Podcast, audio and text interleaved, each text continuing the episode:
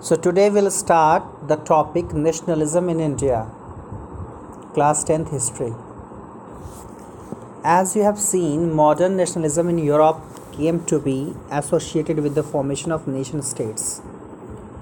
यानी यूरोप के कॉन्टेक्स्ट में अगर देखोगे नेशनलिज्म को तो नेशनलिज्म का मतलब था फॉर्मेशन ऑफ़ नेशन स्टेट्स यानी जो अलग अलग स्टेट्स हैं उनको मिला करके नेशन बना देना यानी जो एक टर्म पहले पढ़ना होगा जानना होगा यूनिफिकेशन उसमें पढ़ा होगा unification of Italy unification of Germany तो अलग अलग स्टेट्स को एक साथ ला करके यूनिफाइड करा देना यूनिफिकेशन कर देना उसका एक नेशन बना देना ये था कौन कॉन्सेप्ट नेशनलिज्म का यूरोप यूरोप के कॉन्टेक्स्ट में।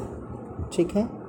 It also meant a change in people's understanding of who they are who they were nationalism में ये भी बात थी कि लोगों की सोच को भी बदलना था। उनके पास्ट को लेकर के, उनकी आइडेंटिटी को लेकर के, उनकी आइडेंटिटी क्या थी who they were and what define their identity कौन सी चीज़ें उनकी आइडेंटिटी को डिफाइन करती थी एंड सेंस ऑफ़ बिलोंगिंग देखो सोशल साइंस सोशल साइंस पढ़ने वाले को एक बात दिमाग में बैठा लेनी चाहिए अच्छे से कि कुछ की टर्म्स होते हैं, कुछ फ्रेजेस होते हैं, कुछ वर्ड्स होते हैं जिनको हमें एकदम मेमोराइज करना होगा, याद रखना होगा। क्योंकि उन वर्ड्स उन फ्रेजेस के बिना हम कोई बात ढंग से कह ही नहीं पाएँगे।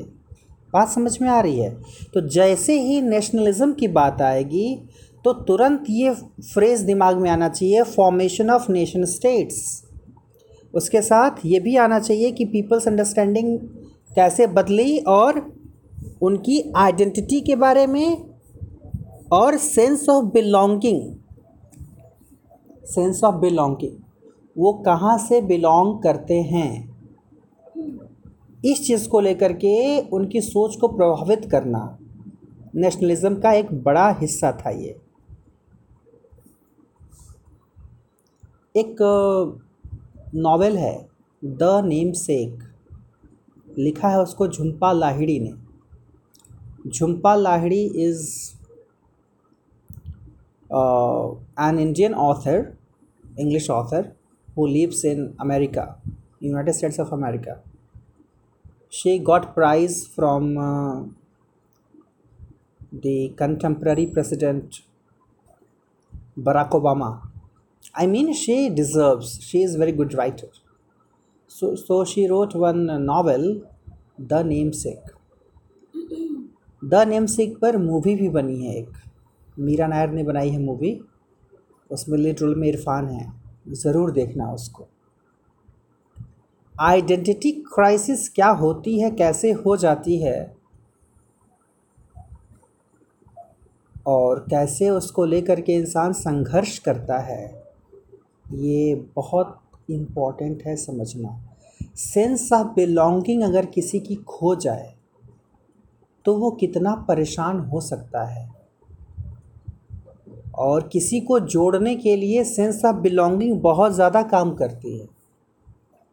एक तरह से देखा जाए तो नेशनलिज्म एक तरह का पॉलिटिकल मूवमेंट था। आज भी पॉलिटिकली किसी को कन्विंस करने के लिए कैसे तमाम हथकंडे अपनाए जाते हैं, तमाम पैरामीटर्स यूज़ किए जाते हैं लोगों को ये दिखाने के लिए how much associated you are with me या how much I am associated with you जो लीडर तैयार होता है, खड़ा होता है, वो जा कर के लोगों को कैसे बताता है कि मैं आपके ही बीच का हूँ, आप ही जैसा हूँ? ताकि लोग कनेक्टेड फील करें। सेंस ऑफ़ बिलोंगिंगनेस कैसे?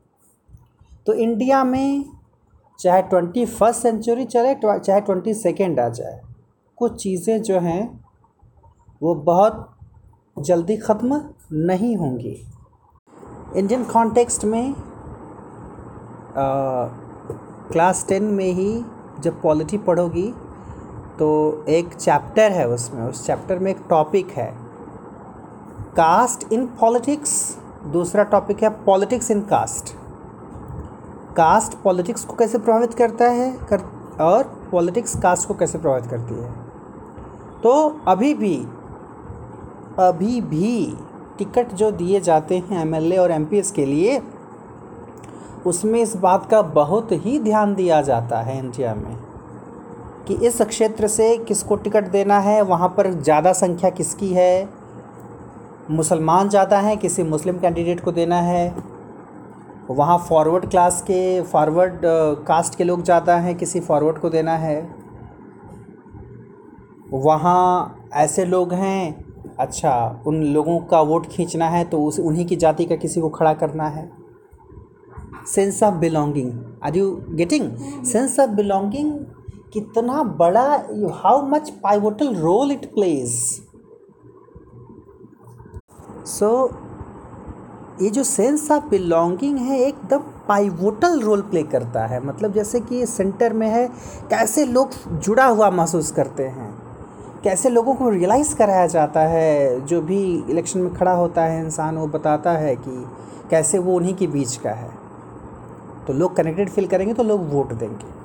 तो यहाँ भी देखो नेशनलिज्म में भी कहीं ना कहीं एक पॉलिटिकल मूवमेंट ही है जहाँ पर लोगों की सेंस ऑफ़ बिलोंगिंग को और ज़्यादा जो है एक साथ लाने की कोशिश की गई कि लोग समझे कि सारे लोग एक ही हैं। हिंद देश के निवासी सभी जन एक हैं। कैसे है, भिन्न भिन्न भेष भाषा चाहे अनेक हैं, जैसे वो है जो गीत है। तो तमाम चीज़ें हैं, उसके बावजूद कहते हैं यूनिटी इन डाइवर्सिटी तो इस तरह की बातों का इस्तेमाल खूब किया जाता है लोगों को एक साथ लाने के लिए। नेशनलिज़म में भी ऑब्वियस है ये। और कहीं ना कहीं है कुछ चीज़ें और मज़ेदार बात देखो देखो कैसे लोगों को जोड़ा जाता है। सेंस ऑफ़ बिलोंगिंग कैसे क्रिएट की जाती है। कल्चर डेवलप किया जाता है। वो कल्चर कैसे हमको, हम अगर अलग अलग भी रह रहे हैं तो भी हम कैसे जुड़ा हुआ महसूस करते हैं। जैसे जो त्यौहार आते हैं समय समय पर ठीक है? हम कहीं हों दुनिया के किसी कोने में हैं लेकिन हमारे जो त्यौहार हैं जिस कल्चर से हम बिलोंग करते हैं वो हमारे त्यौहार जब हम आते हैं जब हम उसको सेलिब्रेट करते हैं तो उस समय हम बहुत ज़्यादा कनेक्टेड फील करते हैं ठीक है? जैसे लोहड़ी हो गई या वैशाखी हो गई। लोहड़ी। जो भी है लोहड़ी हिंदी में कहा जाता है। लोहड़ी बोलते हैं पंजाबी में। वैशाखी बोला जाता है ना? बैसाखी हिंदी में वैशाखी कहा जाता है। तो अब ये जैसे त्यौहार है तो तुम धनबाद में रहो चाहे कहीं रहो वो दिन जब होगा तो वो जो कनेक्शन फील होगा या जो अपनों को फ़ोन करना होगा उनसे बातें करनी होंगी हम लोगों के लिए जो उस पर्टिकुलर कम्युनिटी से बिलोंग नहीं कर रहे हैं वो दिन नॉर्मल दिन होगा बिल्कुल। लेकिन चूँकि वो तुम्हारे त्यौहार का दिन है तो तुम्हारे लिए वो बहुत स्पेशल दिन होगा।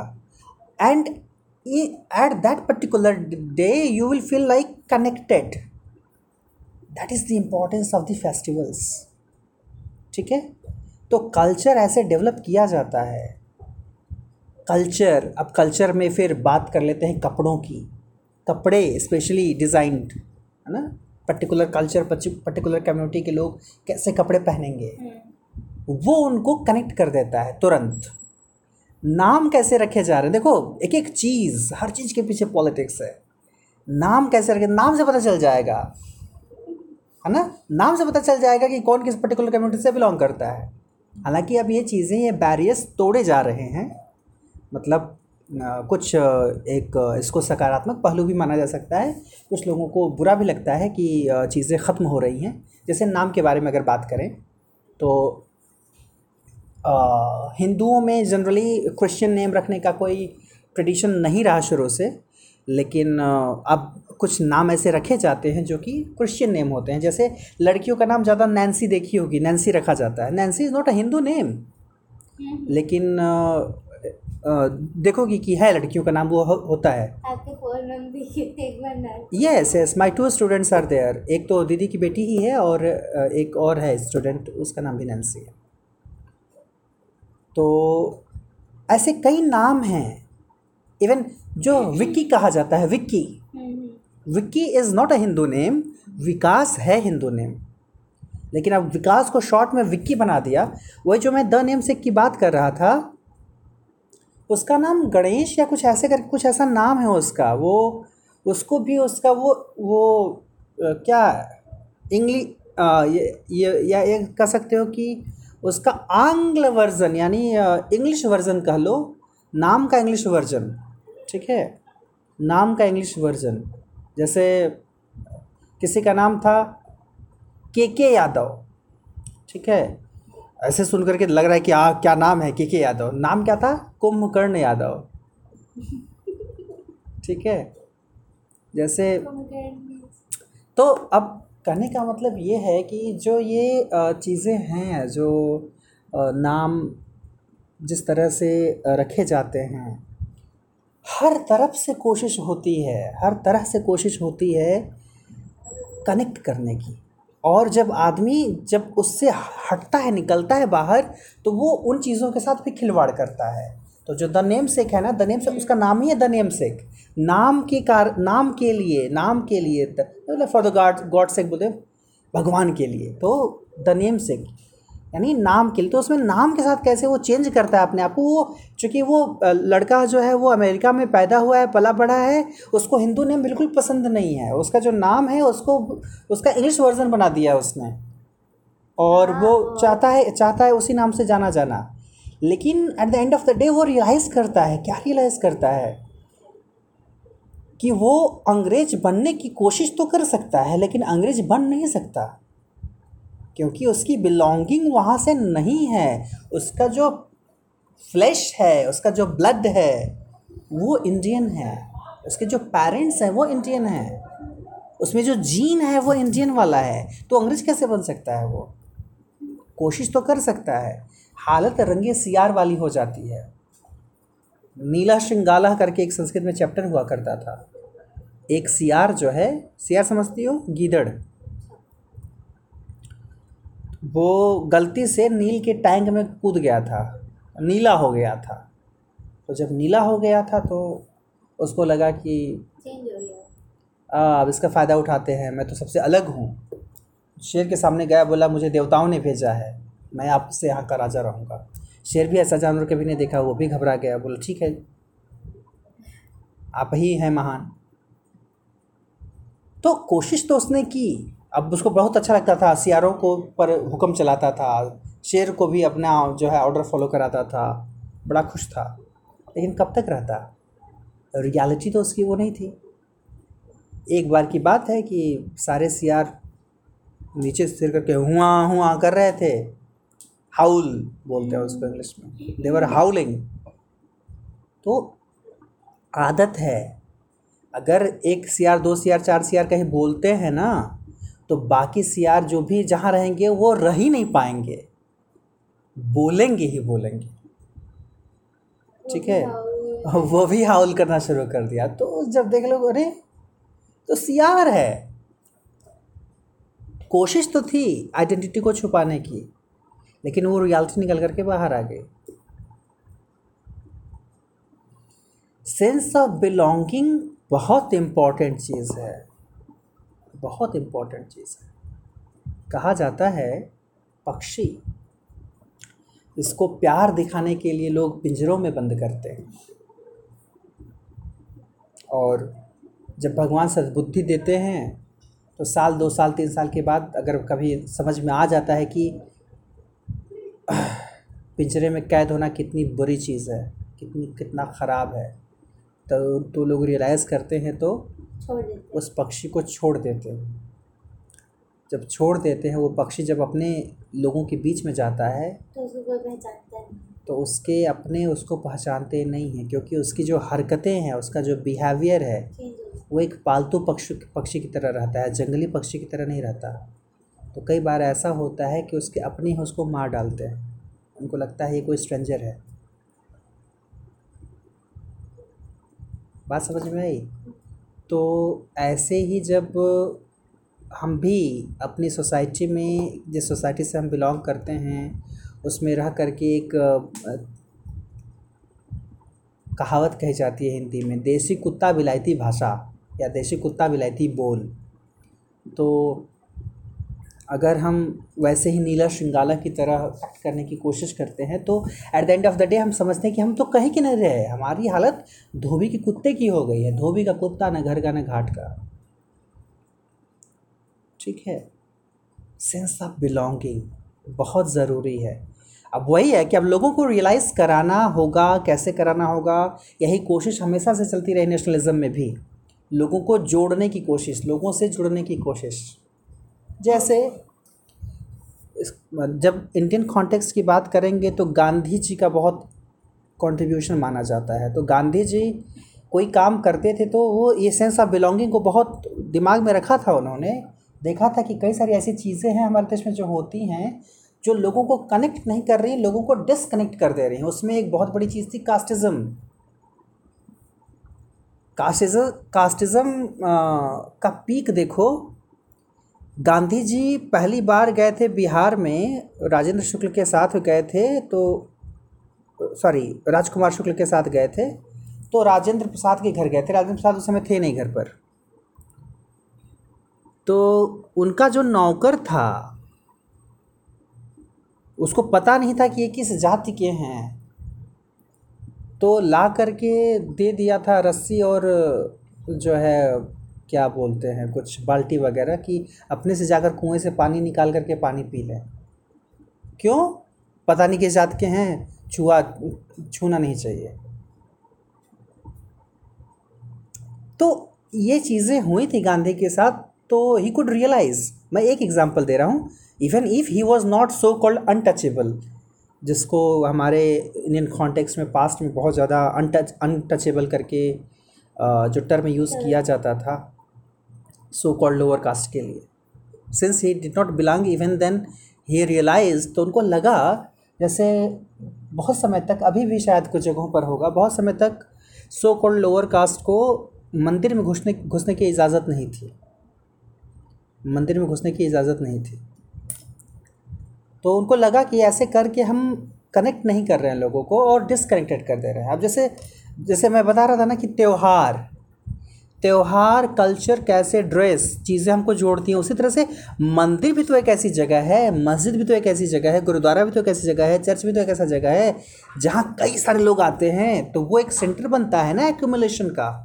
लोगों की भीड़ का एक सेंटर बनता है, वहाँ पर लोग मिलते हैं। तो वो एक मंदिर रियलाइज़ कराता है लोगों को how much connected they are sense of belongingness new symbols and icons, new songs and ideas forged new links and redefined the boundaries of communities. नए सिंबल यूज़ किए गए आइकन्स यूज़ किए गए। फिर वही बात। अब उसमें भी है नए सिंबल्स अब यही है जैसे तिरंगा की बात करो फ़िलहाल तिरंगा इसकी भी एक कहानी है कि पहले कैसा था अभी जो बीच में अशोक चक्र बना हुआ है पहले वहाँ चरखा था। हाँ। ठीक है। सिंबल ही तो है Tiranga. What is that you know triangular colour flag क्या है उसमें? सिंबॉलिक है। बहुत कुछ है उसमें। सिंबल्स को समझना अगर होगा तब। Do you know the meanings do you know the meanings of the all the colors and the uh, the wheel in बताओ। वीर तो सर चक्र जो गांधी जी चरखा। चरखा। चरखा नहीं है वो चक्र है वो व्हील है अलग है।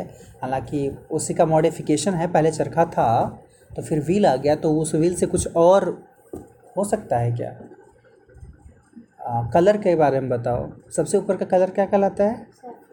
क्या सिंबलाइज करता है?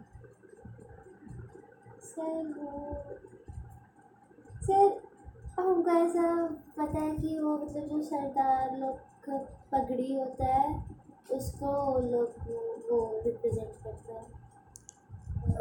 हाँ हाँ। और सरदार लोग की पगड़ी हमेशा केसरिया ही होती है? नहीं मतलब उन लोग की कम्युनिटी को है। नहीं ठीक है कोई बात नहीं क्यों परेशान मत हो जो तुमको समझ में आ रहा है बताओ ना। उनकी कम्युनिटी को प्रेजेंट करता है अगर लगता है तुमको ऐसा तो इसका मतलब तो ये एक पर्टिकुलर कम्युनिटी को प्रेजेंट करने के लिए हो गया तुम्हारे हिसाब से? जबकि यहाँ एक वह देश का सिंबल बना हुआ है। नो no डाउट जो तुम बात कर रही हो वो एक पॉइंट हो सकता है। लेकिन अगर केवल एक कम्युनिटी से जोड़ दोगी तो तो एक कम्युनिटी की बात हो गई। केसरिया केसरिया जो रंग है वो कहीं न कहीं ब्लड की भी याद दिलाता है। ब्लड ब्लड की भी याद दिलाता है। एंड दैट पर्टिकुलर इवन अगर बात करो सरदार की भी बात करो तो भी अ, अगर इंडियन हिस्ट्री उठा करके देखोगे तो पता चलेगा how much they sacrificed how much they sacrificed and how much they are sacrificing today also एक अलग से रेजिमेंट है आर्मी में Sikh regiment are you aware Sikh regiment Gorkha regiment so अभी भी उसमें भी अगर बड़े बड़े पोस्ट पर देखोगी तो you will find Sikhs there you know in the army in the forces खैर तो sacrifice that saffron color shows sacrifice. अब यहाँ पर केवल सेक्रीफाइस बोलोगी तो अब वहाँ पर एक community special community individual community की बात नहीं होगी। सेक्रीफाइस हुएवर हैज़ सेक्रीफाइस्ड देश में, देश की अखंडता सॉवरेंटी के लिए, संप्रभुता के लिए जिन लोगों ने सेक्रीफाइस किया, बलिदान दिया, उसको दिखाता है वो केसरिया। केसरिया। वो कितनी कितना अच्छा सॉन्ग है जो नया वाला आया था? मिट्टी वाला हाँ। खैर ठीक है केसरिया के बाद बीच में आओ। White colour what does it show ऐसे क्या? What ever you know tell me sir white colour yes green तुम्हारे हिसाब से मुस्लिम को रिप्रेजेंट करता वो? ऐसा लग रहा होगा तुमको। ये तुम्हारा इंटरप्रिटेशन था क्या? या तुमने कहीं से जाना था? किसी ने बताया था तुमको ऐसा कुछ? तो ग्रीन वाला ऐसा ही तुम्हारे दिमाग में है क्या कि मुस्लिम के लिए होगा वो? क्या था? बताओ सर पता नहीं उनको बस ऑरेंज के साथ के बारे में ग्रीन कलर ग्रीनरी को शो करता है, हरियाली। और जहाँ हरियाली होती है, वहाँ खुशहाली होती है। जो वंदे मातरम है, जिसको हम नेशनल सॉन्ग बोलते हैं, वंदे मातरम, सुजलम सु- सुजलम सुफलम मलयज शीतलम शस्य श्यामलाम मातरम, वंदे मातरम। तो शस्य श्यामलाम जो है, शस्य जो है, वो हरियाली है। शस्य श्यामला मातरम वंदे मातरम। उस मातृभूमि को उसकी हम वंदना करते हैं। वंदे मातरम उसकी हम वंदना करते हैं। उसकी हरियाली उसकी खुशहाली that greenery that greenery shows the the green crops here the green plants here ठीक है। तो जो ग्रीनरी है वो खुशहाली। खुशहाली हरियाली। वाइट शोज़ पीस पॉजिटिव शांति। ठीक है? तो हम शांति के दूत हैं। हम हम एक ऐसे देश हैं वर्ल्ड में जिसने कभी दूसरे पर अटैक नहीं किया। हम कभी इम्पीरियलिस्ट नेशन नहीं रहे। जैसे जब पढ़ोगी हिस्ट्री तो देखोगी अ, चाहे फ्रांस हो, चाहे इंग्लैंड हो, इवन अमेरिका भी की भी कोशिश रही, रशिया की भी कोशिश रही, अभी चाइना की जो कोशिश है कि वो चाहते हैं दूसरों को अपने में मिला लें, अपना साम्राज्य बढ़ा लें, दूसरों को अपने एम्पायर का हिस्सा बना लें।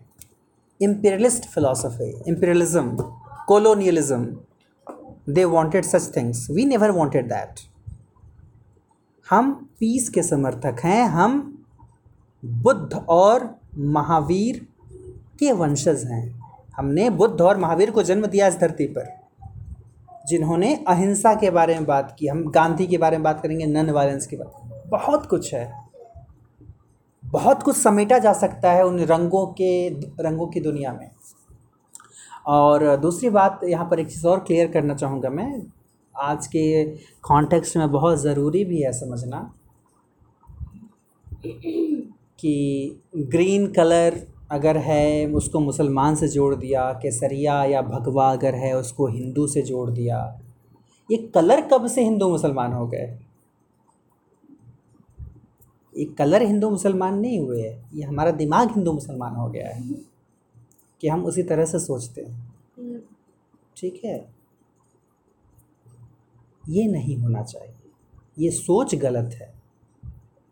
बहुत गलत है और ऐसी गहरी बैठी हुई है ना it it has been injected inject किया हुआ है ये। मेरे केवल कह देने भर से समझ में नहीं आ जाएगा। जब तक रियलाइज़ नहीं होगा, तब तक समझ में नहीं आएगा। जैसे इंग्लिश है। तमाम बुराइयाँ कर लो इसकी।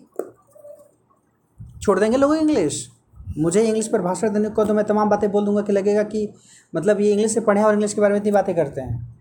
लेकिन क्या मैं छोड़ सकता हूँ उसको? अगर आज मुझे इंग्लिश नहीं आती तो मैं यहाँ बैठा होता, पढ़ा रहा होता ये, जो लिखा हुआ है इसमें। तो बहुत सारी चीज़ें ऐसी हैं जो कि जब तक फील नहीं होगा, तब तक उसके लिए समझ डेवलप नहीं होगी। और कई सालों से ये माहौल बनाया गया है। ये जहर एक दिन का नहीं है। कई सालों का जहर है और अंग्रेज़ों का बोया जहर है ये। 1857 का जब रिवॉल्यूशन हुआ था, उस समय हिंदू मुसलमान बहुत अच्छे से साथ में थे। 1857 के बाद अंग्रेज़ों ने रियलाइज़ कर लिया कि अगर ऐसा चलता रहा तो जल्दी उखाड़ कर फेंक देंगे सब हमको। तो उन सबों ने अपने स्तर से जहर फैलाने में कोई कसर नहीं छोड़ी। वो सब पॉलिटिक्स उस समय से कर रहे थे और कहा जाता है कि अंग्रेज़ चले गए, अपनी औलाद छोड़ गए। वो पॉलिटिक्स आज भी पॉलिटिशियंस खूब करते हैं। खास करके आज के कॉन्टेक्स्ट में इंडिया में हिंदू, मुस्लिम पॉलिटिक्स खूब होती है। कोरोना के पहले क्या चल रहा था? हिंदू, मुस्लिम पॉलिटिक्स ही चल रहा था। अलग अलग राज्यों में देखो कि कास्टिज़म का पॉलिटिक्स चल रहा होता है। देश स्तर पर हिंदू, मुस्लिम चल रहा है। कहते हैं कि लोग हिंदू, मुस्लिम खेल रहे हैं। मतलब क्या कर रहे हैं? बस यही। और कुछ जैसे काम बचा नहीं है। People are involve in such you know things और इन चीज़ों के लिए बाकायदे नरेटिव क्रिएट किए जाते हैं। नरेटिव क्रिएट करना का मतलब कहानी ऐसी बना करके तुम्हारे सामने पेश कर दी जाएगी, तुम्हारा भी खून खोलने लगेगा। तुमको लगेगा हाँ यह सच में बात वही है कि बस कहीं से एक मौका मिलना चाहिए। नरेटिव बनाने के लिए, कहानी बनाने के लिए, उसके बाद कहानी बनाने वाले बना करके उसको ऐसा फैला देंगे कि लोगों में, मैं देखता हूँ, मैं even when I use to teach the students in the coaching the students of class six they use to you know tell like that that they they have some hatred towards community community. तो मैं मुस्कुराता था देख करके। मैं कहता था कि ये बच्चे हैं, ये सिक्स क्लास के बच्चे हैं। सेवन में जाएँगे एट नाइन सोचो कि अभी से उनके अंदर जो जहर अगर भरा जा रहा है तो वो बच्चे बड़े हो करके उनके दिमाग में कितना जहर हो जाएगा तब तक? ये टीवी ये मीडिया ये फेसबुक ये व्हाट्सएप कितना जहर भर रहे हैं। How much polluted their minds have become aware होना ज़रूरी है। मैं नहीं कहता कि मुसलमान अच्छे होते हैं या हिंदू अच्छे होते हैं, मैं इसकी बात नहीं कर रहा हूँ। मैं इसकी बात कर रहा हूँ, मैं बार बार यही समझाता हूँ अपने सारे स्टूडेंट्स को कि हर कम्युनिटी में, हर सोसाइटी में, हर फैमिली में कुछ कुत्ते लोग होते हैं, कुछ कमीने होते हैं, कुछ ख़राब होते हैं, कुछ अच्छे होते हैं। हर तरह के लोग हर जगह पाए जाते हैं। अब एक पर्टिकुलर कम्युनिटी को या एक पर्टिकुलर कास्ट को या एक पर्टिकुलर सोसाइटी को हम नहीं बदनाम कर सकते। जैसे समझो बात को जब हम सबको बोल देंगे मैं कहता हूँ कि मान लो किसी कम्युनिटी की ही बात करते हैं उसमें सौ में अस्सी लोग ही मान लो ख़राब हैं मान लेते हैं कि अस्सी ख़राब हैं। बीस तो अच्छे तो बीस अगर अच्छे हैं तब कैसे हम कह देंगे कि पूरे के पूरे ख़राब हैं? कैसे कह सकते हैं? हम पढ़े लिखे हैं ना हम लॉजिक की बात करेंगे ना। हम सबको कैसे ख़राब बोल देंगे? कभी भी एब्सोल्यूट में बात नहीं करनी चाहिए। एब्सोल्यूट में बात करने की बहुत ही गंदी आदत है हम लोगों की। At this level let me tell you very clearly the experiences what the people have what the girls have regarding boys what the boys have regarding girls मान लो एक दो के साथ कोई बात हुई कुछ ऐसी बात हुई रिलेशनशिप हुआ है जो कुछ भी हुआ कुछ डिवेस्टेशंस आए कुछ ख़राब स्थितियाँ आई गाली गलौज हो भी हो जाता है मारपीट भी हो जाती है बदनामी क्या क्या तमाम तरह की कुछ भी चीज़ें हो सकती हैं अच्छा बुरा जो भी है। एक दो चार के साथ जो आपका एक्सपीरियंस रहा उसके आधार पर आप पूरे पर्टिकुलर जेंडर को कर, करने लगते हैं आप बोलने लगते हैं लड़कियाँ बोलती हैं लड़के खराब होते हैं लड़के बोलते हैं लड़कियाँ खराब होती हैं सुना होगा तुमने? जैसे ये गलत है। एक लड़की जब बोलती है कि लड़के खराब होते हैं तो उसका मतलब ये कि वो अपने भाई को भी खराब समझती है? पापा को। अपने पापा को भी खराब समझती है? है कि नहीं? या उसके जो और भी हैं पर्टिकुलर जेंडर से बिलोंग करने वाले वही बात लड़के पर के ऊपर है? लड़कियाँ खराब होती हैं मतलब माँ भी खराब है बहन भी खराब है बेटी भी खराब है भाभी भी खराब है चाची भी खराब है। कैसे बोल सकते हैं हम? कुछ भी बोलने से पहले, कभी भी एब्सोल्यूट में जाने से पहले हमें सोचना चाहिए। कुछ भी बोल देना आसान होता है। बचना चाहिए इससे।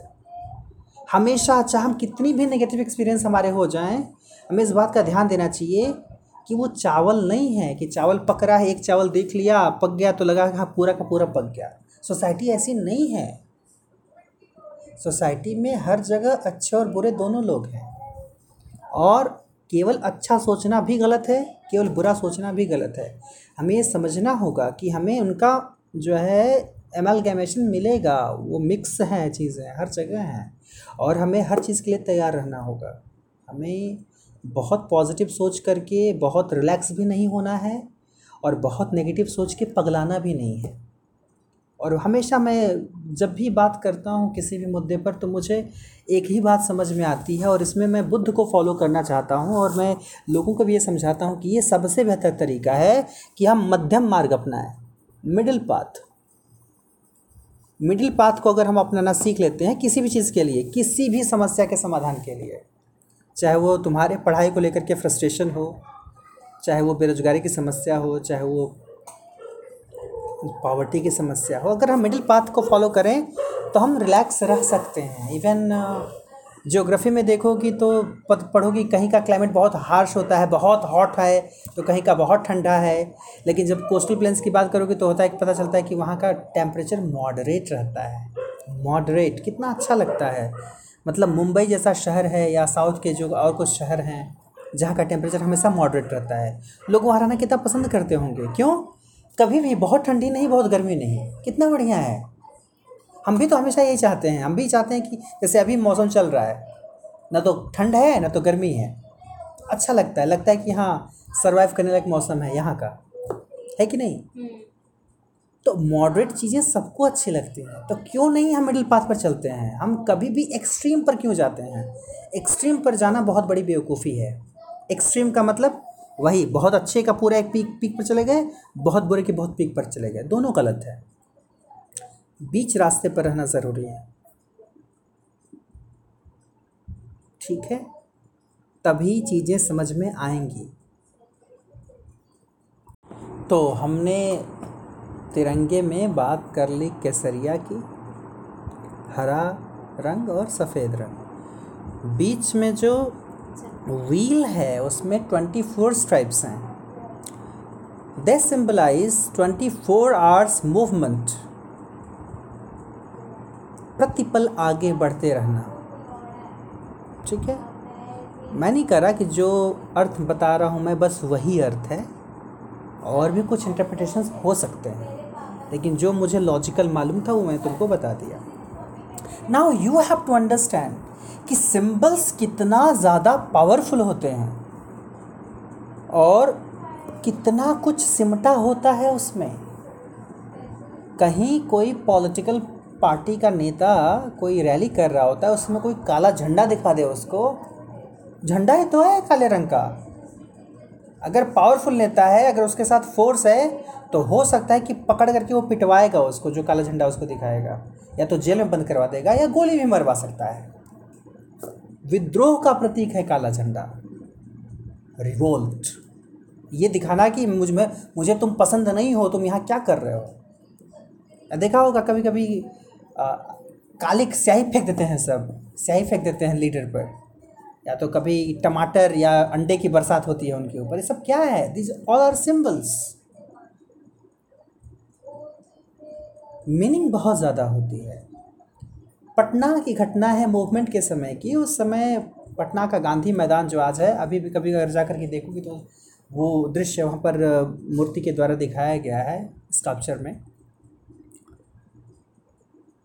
एक झंडा, एक तिरंगा ही था, वो जिस फॉर्म में रहा हो उस समय, वो तिरंगा हाथ में था। सारे लोगों के जो युवा थे, पढ़ने लिखने वाले युवा थे, क्रांति में उतर आए थे। उनको मना किया जा रहा था, आगे मत बढ़ो। वो नहीं मान रहे थे। हाथ में वही झंडा है। कहा गया कि आगे बढ़ोगे, गोली चला देंगे। बोले, चलाना है, चलाओ, हम आगे बढ़ेंगे। गोली चलती थी, हाथ से झंडा गिरता था, वो ज़मीन पर जाने से पहले दूसरा पकड़ लेता था उसको। फिर दूसरे को गोली लगती थी, वो गिरता था, तीसरा पकड़। थिंक अबाउट इट उस झंडे में क्या है? जिसके लिए जान भी देने को लोग तैयार हैं। सिंबल कितनी पावरफुल चीज़ है सिंबल जो लोगों को जोड़ करके रखती है। जैसे सरदारों की बात चल रही थी तो एक उदाहरण मैं दे देता हूँ। पगड़ी, दाढ़ी, ऐसे सब कुछ नॉर्मल लगता है, ठीक है? जब तक चीज़ें नॉर्मल रहती हैं तो हमको लगता है सब कुछ नॉर्मल है। अब सोचो, कभी किसी सरदार को अपनी पगड़ी उतारनी पड़े या दाढ़ी कटवानी पड़े। समझ में आ रहा सिचुएशन क्या होगी? सिंबल है वो सब। लेकिन जब वो कटेगा तो उसको लगेगा कि ये करने से पहले वो ही ख़त्म हो जाए तो बेहतर है। क्योंकि उसको पता है वो वैल्यूज़ उसके साथ वैल्यूज़ जुड़ी हुई हैं। कितना ज़्यादा सिंबॉलिक है वो। ठीक है?